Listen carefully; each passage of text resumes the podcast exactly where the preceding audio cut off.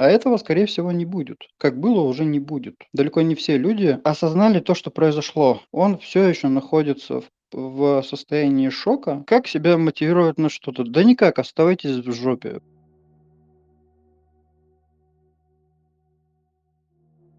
Всем привет! Вы слушаете подкаст «Обзорин». Меня зовут Павел Зорин. И сегодня я вам принес запись э, эфира из моего телеграм-канала. Запись была большой, но я ее нарезал на маленькие эпизодики, чтобы не смешивать все в одно. И вот в первом эпизоде разговор с э, Дмитрием. Дмитрий HR одной очень крупной IT-компании. И вот в нашем разговоре он рефлексирует э, на тему, что происходит сейчас, какие тренды в найме, в какой ситуации оказались российские айтишники, которые но вы знаете, привыкли к хорошим условиям, офферам. Конечно же, мы поговорили про эмоции от происходящего вообще сейчас в России. Как это может повлиять на вашу репутацию, и работоспособность в том числе. В общем, слушайте, а, я лишь вам напомню, что такое рефлексия. Рефлексия, так я называю, открытые эфиры, которые проходят в моем телеграм-канале Обзорен. Если вам а, есть что рассказать, э,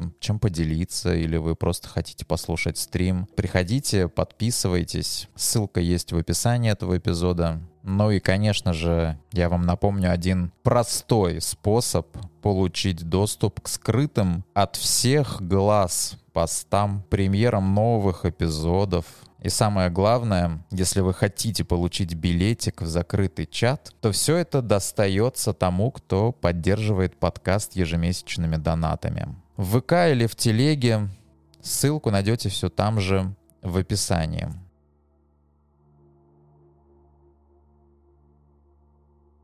Я должен отметить, что, ну, во-первых, один такой тренд, который я прям вижу, это вот если раньше за разработчика боролись, ну или там за того или иного там разработчика, тестировщика, там инженера, где-то там дизайнера, да, и прочих.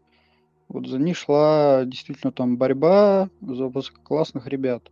И компании готовы были там предлагать э, ну, шикарные условия, шикарные офисы, а, не знаю, там какие угодно плюшки, там бла-бла-бла. Теперь, когда вот вся эта ситуация случилась, если по-простому, то ряд компаний просто сказала, что ничего личного, но у вас есть выбор. Либо вы релацируетесь вместе с нами, либо вы уходите. И бабах, на улицу выходит там порядка 300 человек. Потому что далеко не все готовы, далеко не все хотят релацироваться по разным самым причинам. Понятно, что у кого-то здесь могут быть там семьи, какие-то еще моменты.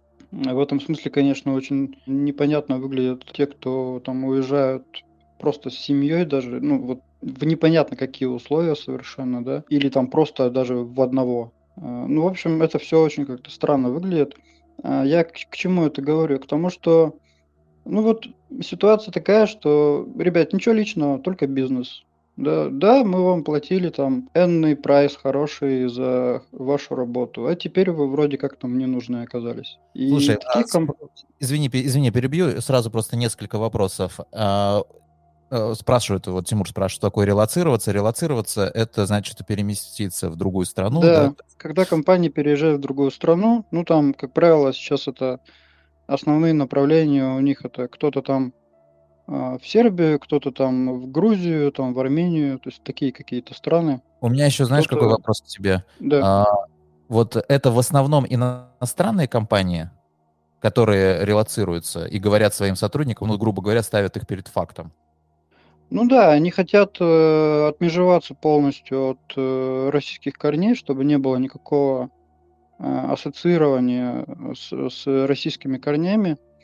Э, вот если там продолжать эту тему, то вот в последнее время в тот же самый LinkedIn заходить просто даже нет никакого желания, потому что это сплошная политота. Одни ну, обвиняют других, третьи обвиняют третьих, я про работу. В Facebook не захожу. А, да, я про Facebook тоже забыл. Вот, и тут видишь, что, в чем проблема. В Фейсбуке-то у меня не так много людей, на которых я подписан, да, я как-то его сильно-то, ну, не, ну, скажем так, не развивал. Вот. А LinkedIn э, в силу профессиональных обязанностей сеть достаточно такая хорошая. Там порядка четырех с половиной тысяч у меня было. Ну и, наверное, остается в какой-то степени а, коннектов. И вот лента просто в одночасье превратилась в какую-то помойку, потому что, ну, реально, не про работу. Сплошная политота, одни обвиняют других, этим стыдно, этим не стыдно, те гордятся, те не гордятся, короче говоря. Это я сейчас даже там без называния каких-то сторон, потому что абсолютно одинаково все. Вот, какой-то адекватности крайне мало. А, и вот реально самое адекватное, что сейчас можно сделать, это всем нам просто хорошо выполнять собственную работу. И там кто-то считает своим просто долгом вопить в каждую дыру относительно того, что он по этому поводу думает. Я считаю это неправильно. Потому что время пройдет, так или иначе, как-то это все закончится. А те слова, которые вы говорите вот в своих там профилях, они, они так или иначе останутся там. Вы потом можете это там удалить, но вот все это будет на виду. И репутация такая вещь, которую ты зарабатываешь там годами, а потом это все в одночасье твоим каким-то эмоциональным э, словом рушится на раз. Вот. Поэтому то, что сейчас творится в найме, в айтишном, это просто, конечно, это грустно очень на самом деле. А я только хотел спросить, слушай, если э, компании релацировались, не все сотрудники переехали, они оказались вроде как свободны, следовательно, их э, что сейчас проще найти вот тебе как специалисту, да, который хантит? Я тебе могу сказать, что найм у нас усилился, причем усилился достаточно хорошо. Ну вот, э, опять же, кто-то говорит, какие-то компании говорят о том, что они там найм даже приостанавливали на какой-то период в связи вот со всем этим. И, ну вот, да, ты очень правильно, логическое, логически думаешь. Вот, ну вот, условно говоря, да, там а, выходит на рынок в одночасье, там, не знаю, 300 человек. Куда они идут? Понятно, что в рамках э, там России ну, нет такого большого количества проектов, именно айтишных, именно интересных, которые бы удовлетворили их спрос. Ну, просто вот либо они как-то появятся, что, во что я мне, мне, может быть, даже хотелось бы в это верить, что они появятся, эти самые проекты. Но я как-то в это не особо верю, по крайней мере, вот в такой короткой перспективе, да. Ну, соответственно, люди будут искать работу себе.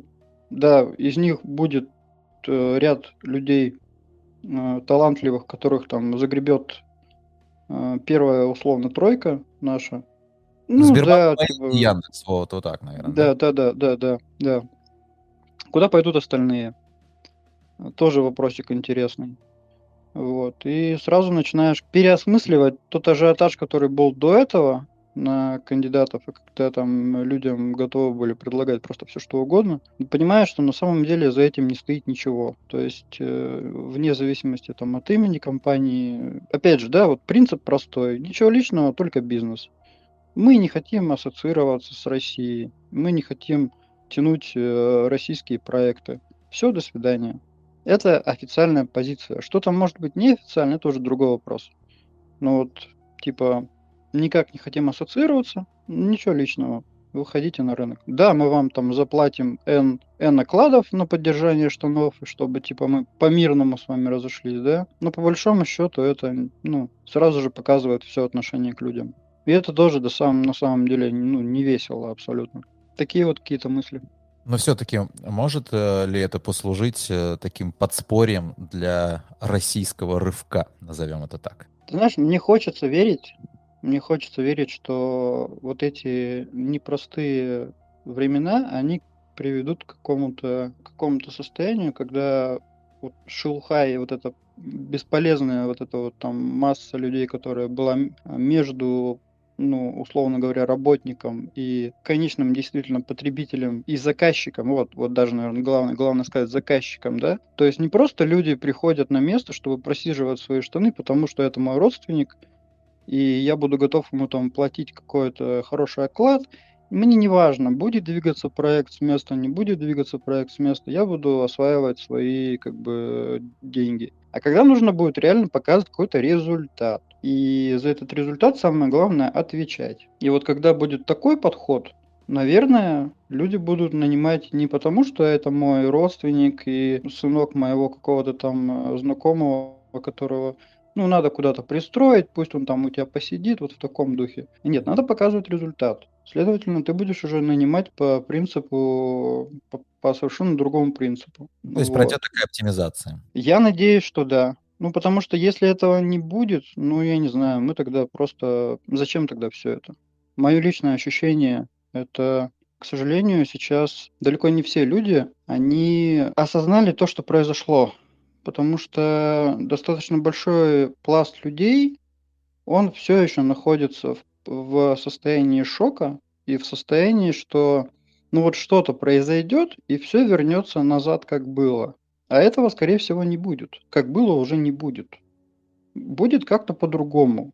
И вот нужно уметь, во-первых, это принять, потому что сейчас уже, ну, сейчас у большинства людей типа вот тот самый торг, да, когда еще мы пытаемся как-то вот что-то для себя объяснить. Нет, наверное, по-другому. Ну, в смысле, наверное, уже вот как было, все, уже маховик прокручен, назад он уже никак не прокрутится. Только теперь вперед. Это, кстати говоря, опять же к вопросу о том, что, ну, типа, либо ты адаптируешься и начинаешь спрашивать за результат, либо ты просто... Не проходишь этап эволюции.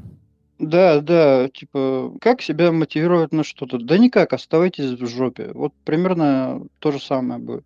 Я просто общался с одним разработчиком на эту тему. Он, конечно же, тут надо понимать, что это люди, которые почти вне зависимости от возраста, у них э, есть определенный склад ума. И они там привыкли, ну, по крайней мере, они так говорят, что они там привыкли к тому, что у них есть доступ к любой информации, там бла-бла-бла, что мы тут умеем пользоваться там всеми VPN и прочим. Но вот э, дальше-то что? То есть, да, вы привыкли к свободам, но опять же, это тоже, ну, мне кажется, что это просто иллюзия, что вы думали, что у вас есть какая-то свобода. Просто сейчас у кого-то, наверное, открылись глаза на все то, что происходит. Вот, по-настоящему открылись глаза. Вот, и они поняли, что на самом деле это никакой свободы-то и нет. Фишка в том, что ее и не было никогда. Это такие какие-то моменты вот сейчас очень сильные. Знаешь, а, кто-то сказал, что сейчас лак, лакмусовое время. Все пятна, они просто выходят наружу. Дим, от тебя, как от HR-специалиста, очень хочу услышать э, какие-то общие рекомендации, что сейчас делать. Это тяжелый вопрос, самое простое, что я могу на него ответить, это выполняйте хорошо ту работу, которую вы работаете. Вот если каждый из нас будет хорошо делать то, что он делает, сосредоточиться на работе и вот реально выполнять качественно свою работу, наверное, все будет как-то становиться на какие-то правильные рельсы. Но я понимаю, что это ответ, наверное, который ну, слишком очевиден будет, да, слишком прост, и Легко это советовать. Во времена, когда все э, скатываются в дикую прокрастинацию, в дом-скроллинг, термин, который означает, когда ты не можешь просто остановиться, листать новостную ленту с какими-то негативными значит, новостями. Во времена Телеграма это постоянно, особенно если ты подписан на э, огромное количество такого рода пабликов, да, контента, такого рода контента, uh-huh. то это прям вот э, становится целой проблемой. Это был такой простой ответ на вопрос. Сложный ответ на вопрос заключается в том, что, к сожалению, наверное, мы вроде как все живем в одном и том же мире, но ситуация у каждого из нас, она кардинально разная. Кто-то может себе позволить поменять сферу деятельности, кто-то не может себе позволить ее не поменять, потому что таковы условия, и это просто вынужденная для него мера. Кто-то, ну то есть, на мой взгляд, вот в ситуации, когда ты можешь сохранить какую-то стабильность, если у тебя есть какой-то стабильный доход, и он тебя более-менее там удовлетворяет и, и так далее и тому подобное, то вот сейчас что-то менять, ну, на мой взгляд, глупо. Реально глупо. Если тебя вынуждают условия, если ты понимаешь, что ты этого не сделаешь, что потеряешь вообще все, это другой вопрос. Но поддаваться эмоциям и... Искать ну, лучшей типа... жизни, короче, сейчас не стоит. Мне кажется, это не самое, ну, не самый такой благоприятное время для того, чтобы что-то прям кардинально менять, если у тебя все более-менее стабильно. Ты знаешь, я вспоминаю э, там наши с тобой разговоры, в том числе там какой годичной давности, да, там во времена пандемии. И это вот, конечно, ситуация другая, особенно в IT-сфере.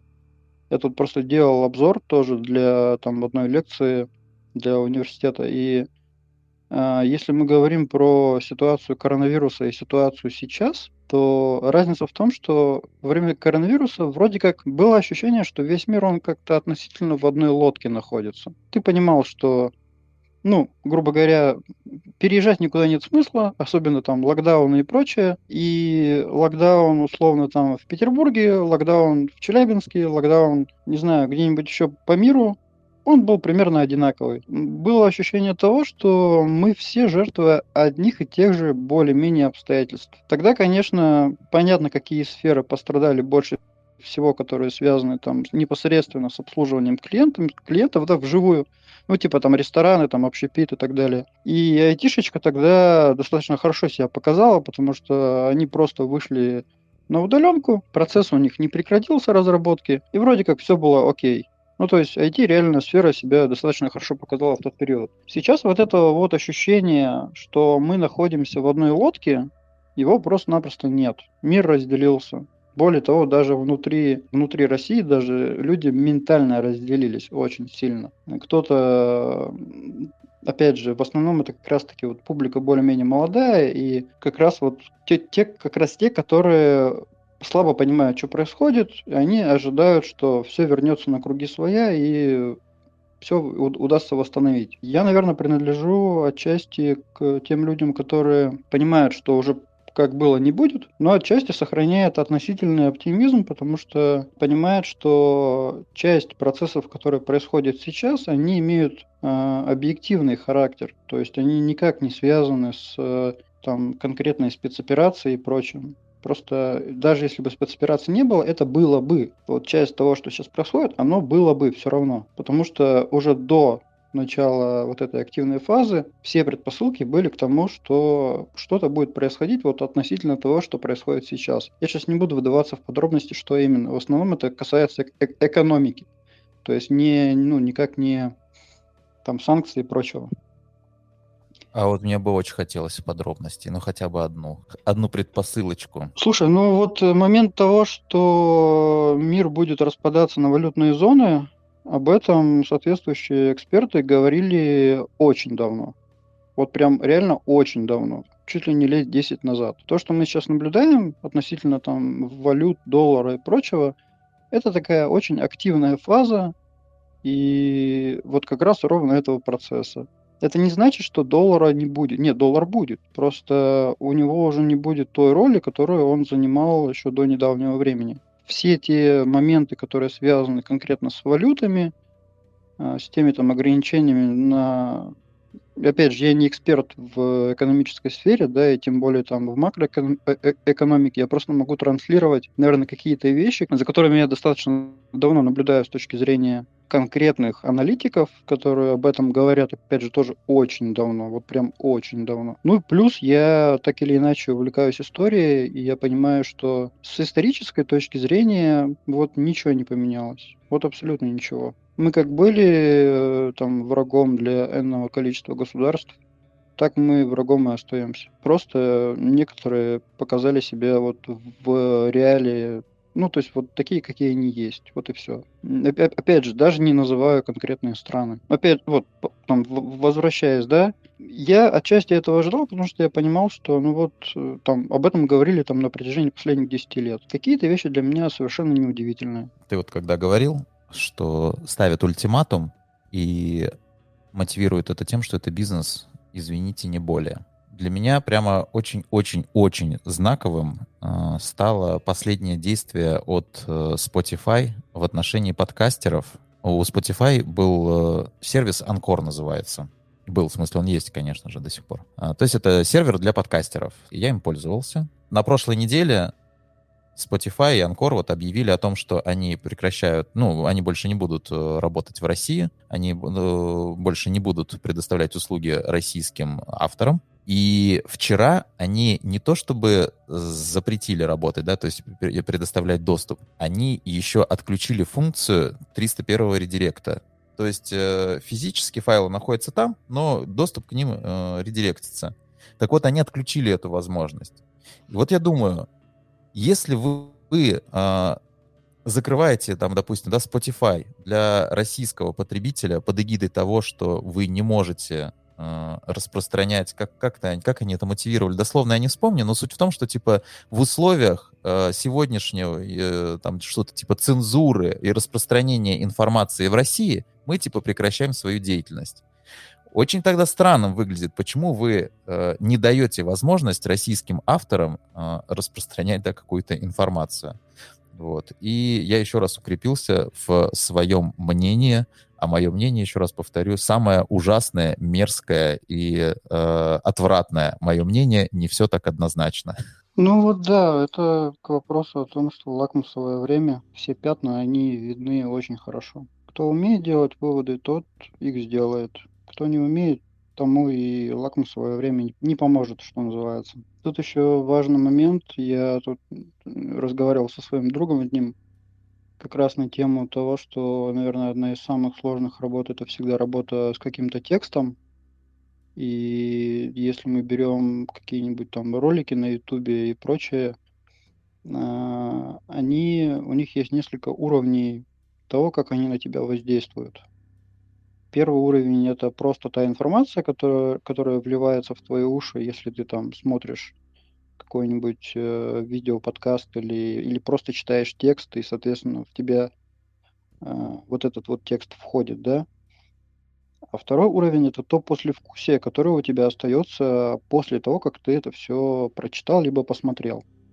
Так вот, по-настоящему, если мы говорим про пропаганду, про хорошую, качественную пропаганду, которую ты даже не замечаешь. Это то, что после просмотра, либо после прочтения какого-то текста у тебя должно оставаться конкретное абсолютно послевкусие. Даже не важно, ну то есть не то, что не важно, выводы ты потом сделаешь, опять же, тоже те, которые, это уже третий слой, те, которые нужны но вот, вот это вот послевкусие, те выводы, которые ты после этого делаешь, кто-нибудь задумывался вообще, автор закладывает какую-то такую идею в свое произведение или нет? Если ты после прочтения какого-то текста и после там просмотра какого-то ролика тебя просто тошнит, ну так задумайся, а стоит ли это вообще читать и смотреть. Сейчас вот, этот вот, вот это то самое время, когда нужно очень тщательно фильтровать свою ленту. Прям безумно тщательно. И дело не в том, что ты там принимаешь какую-то сторону или не принимаешь какую-то сторону, а то, как это конкретно на тебя вообще воздействует. Тебе это помогает в твоей жизни или нет? Или ты потом после этого еще отходишь час, и, соответственно, ты час не трудоспособен. Угу. Хотя бы вот об этом подумайте. То есть вот именно хотя бы на таком уровне. Любопытно. Слушай, я прямо с этой стороны, я даже, мне кажется, не размышлял а, о том, что если воспринимать себя как ценность, то неважно, смотришь ты правду или неправду, важно то, как на тебя это действует. Правильно же говорят, да, вот счастливые люди, которые э, смотрят Первый канал и считают, что все здорово. И... Ради бога. Да, Ради их, бога, их, пусть их, смотрят. Если их, после их этого не... они будут хорошо работать, значит, Первый канал, канал выполняет свою функцию.